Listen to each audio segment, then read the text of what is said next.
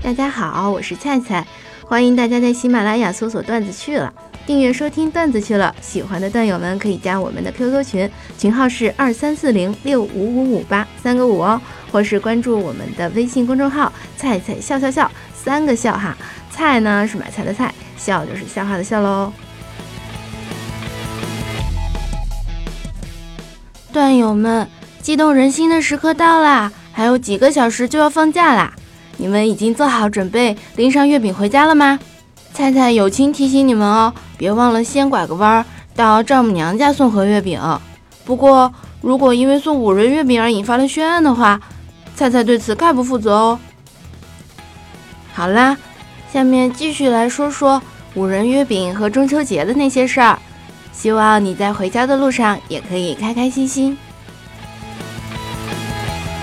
有个湖南妹子说起她的中秋回忆，和她老公恋爱的那年呢，父母严厉反对，理由是男方是海南人，不能吃辣椒。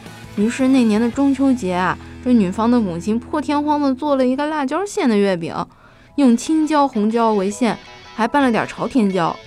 结果这男方硬着头皮连吃了五个。辣的眼泪都出来了，还巍然不动，终于打动了女方父母。后来两个人就顺利在一起了，这是多么感人的回忆啊！有几个哥们儿啊在一起聊天，就说到中秋福利。A 说我们公司发了一盒月饼，B 说我们公司发了一箱苹果。我就笑了一下，拿出手机说：“你们看，我们公司发的是什么？”啊！苹果手机，他们俩都喊起来了。我说切，我只是给你们念一下公司给我发的中秋祝福短信。今天去买了几箱中秋节用的水果，结账的时候一共二百六十元。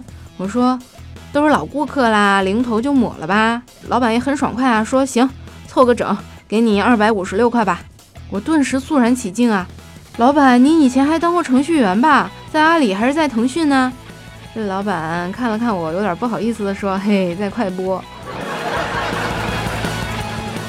趁中秋节送给女神一块五仁月饼，他就面露鄙夷说：“五样东西嘛，分开看还可以，但为什么放在一起就让人特别恶心想吐呢？”不过他察觉出我的窘态啊，又赶紧补充道：“你你别误会啊，我不是嫌你的月饼，我还挺喜欢五仁的。”我正松了一口气嘛，又听他接着说：“我说的不是五仁月饼，我说的是你的五官。”中秋节到了，想想老婆为我付出了这么多，准备给送一些好吃的月饼给她吃。警察抓着我的手就说：“这就是你抢五仁月饼的理由？”最近韩国整容风吹到了天庭啊！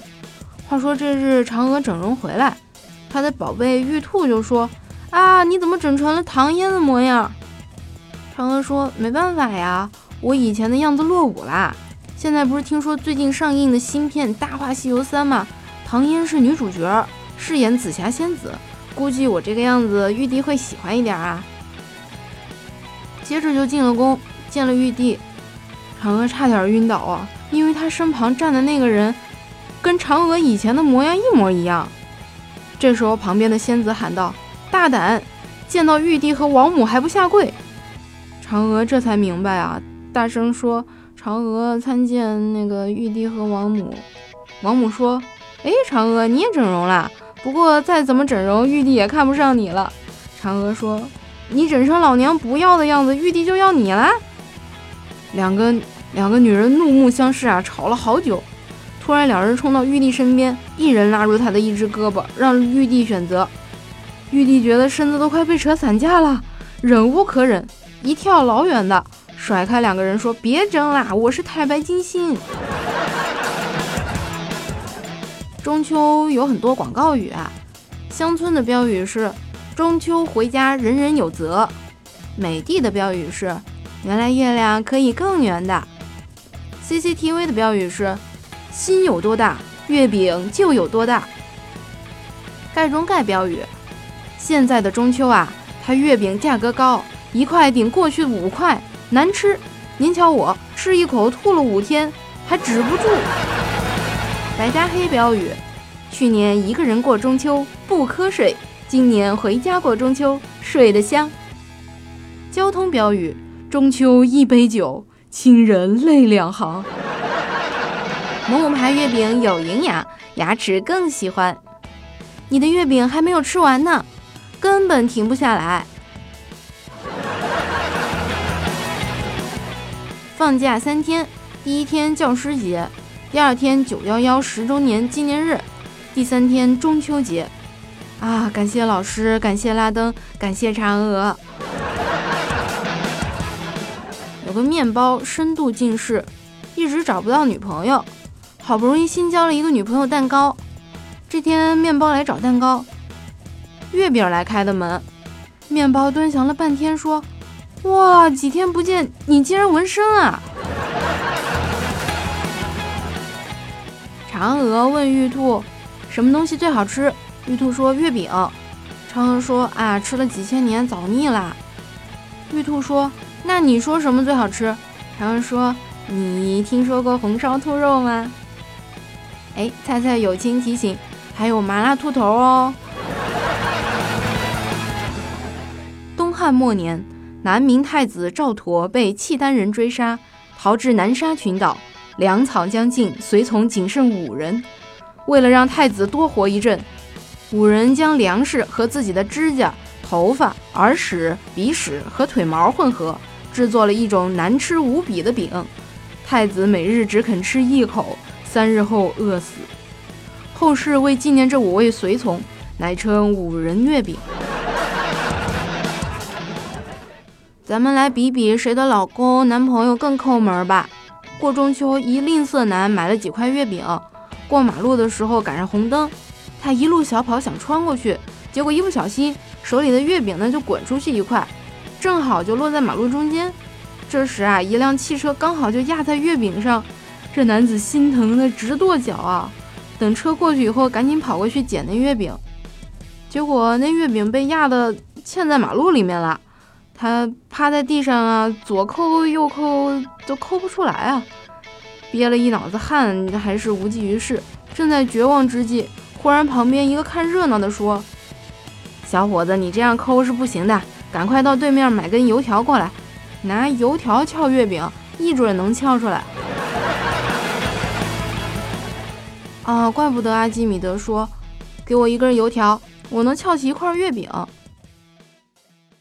有个记者采访犯人，问他们：“听说监狱里面生活挺好的，你们还为什么要越狱呢？”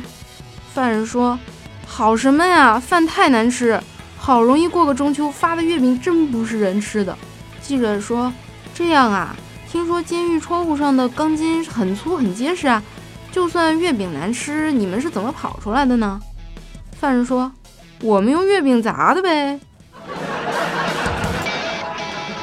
某药店旁边是个月饼专卖店，最近就打出标语：“治乡愁用月饼。”这句广告语好像有点耳熟啊！治痔疮用……嗯，好吧，想到这句广告语的真正来历，我今年恐怕是不想吃月饼了。中秋节到了，一对情侣在阳台上一边吃月饼一边赏月。女生向皎洁的明月鞠了一躬，坐下咬了一口月饼，说：“但愿人长久，千里共婵娟。”看到女生鞠躬，这男生眼睛一亮，就咬了一口月饼，说：“举头望嫦娥，低头吃豆腐。”女生就不解地问他呀：“怎么是吃豆腐？应该是吃月饼啊？”男生就笑道。嘿嘿，我吃的是豆腐月饼。女生就去抢男生手里的月饼，说：“让我尝尝，我还没吃过豆腐月饼呢。”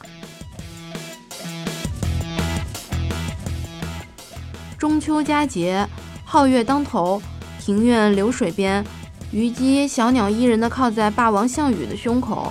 在这如画般的景色里，一片乌云飘过，夜色变得朦胧。家人就转头看着身旁的霸王，轻声说：“向朗，这样的美景让人不自觉的会做出很多傻事儿啊。”项羽闻言深有体会的赞同说：“是啊，去年向你求婚时的月光比现在还要朦胧。”月饼爱上馒头，拼命追求，馒头誓死不从。月饼难过的问：“你为什么不能接受我？这是为什么？”馒头说：“哎，娘说啦，你肚子里都是花花肠子，不安全。”小时候过中秋，老人总给我们讲嫦娥的故事，但我只想着月饼，对嫦娥不感兴趣。到现在过中秋，对月饼是没什么兴趣了，心里老是惦记着嫦娥。以下是 TVB 版过中秋节，最要紧的就是开心。今晚能不能赏月呢？是不能强求的。由于工作的原因，不能回家跟家人团圆。发生这种事呢，大家都不想的。饿不饿？我给你切块月饼，吃饱了才有力气过节呢。今天单位通知去领个甩饼，奇了个怪啊！到了一看，原来是月饼。我就问啊，这明明是月饼嘛，怎么会是甩饼呢？主管就憨憨的一笑，月饼要交税，甩饼不交税，所以我们都用毛笔多画了一道，就变成甩饼啦。哎呀，真是太机智了，主管你太有才了。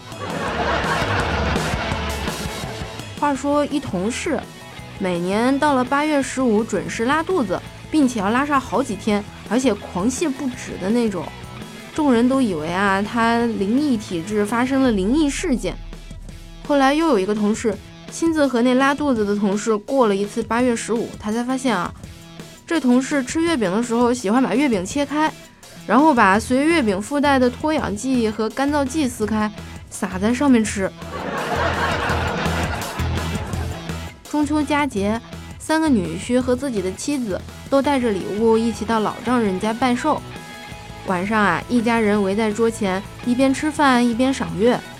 正在兴头上，老丈人就说：“今晚我考考你们三个人的学识，每个人作诗一首，诗的每一句分别要带上‘圆又圆，少半边儿，乱糟糟，静悄悄’。”这大女婿是秀才，首先就念了：“中秋月儿圆又圆，初一月儿少半边，乌云来了乱糟糟。”月亮来了，静悄悄。老丈人听了以后很开心啊，连声说好。二女婿是个商人，他跟着就念道：“中秋月饼圆又圆，咬了一口少半边儿。老鼠来了，乱糟糟；猫儿来了，静悄悄。”老丈人听了以后也赞不绝口。三女婿是个屠夫，粗人一个，急得满头大汗。三女儿在一边催促他呀，逼得他没办法了，他就硬着头皮，就是笑哈哈的就念了：“岳父岳母圆又圆。”老丈人一听，嗯，心里还挺高兴的。这三女婿接着又念：“去了一个少半边，哭的家里乱糟糟，一块玩玩静悄悄。”下面咱们再来说说名人家的月饼，不光老百姓吃月饼啊。名人也要吃月饼，咱们就来看看名人家的月饼。李白家的月饼，床前明月光，油饼没包装，举头望明月，低头闻饼香。杜甫家的月饼，细草微风暗，今年送礼多，何物能百阔，月饼最出色。柳宗元家的月饼。无权鸟飞绝，没钱人踪灭。平饼蓑笠翁，独过中秋节。世家的月饼，明月几时有？举饼问青天，不知天上饼能卖多少钱。徐志摩家的月饼，我不知道风是在哪一个方向吹，我是在梦中。月饼是梦里的光辉。琼瑶家的月饼，我有一块月饼，不知与谁能共，多少秘密在其中，送饼之人能懂。饼外情深意重，饼内目的重重，迎来送往俱无踪，徒留一帘幽梦。马上就到传统佳节中秋节啦！愿在听菜菜讲段子的各位朋友们开开心心，阖家幸福。菜菜祝您节日快乐！欢迎收听今天的段子去了，我是菜菜，感谢大家订阅收听段子去了。喜欢的段友们可以来加我们的 QQ 群，群号是二三四零六五五五八三个五哦。还有就是关注我们的微信公众号“菜菜笑笑笑”，三个笑哈。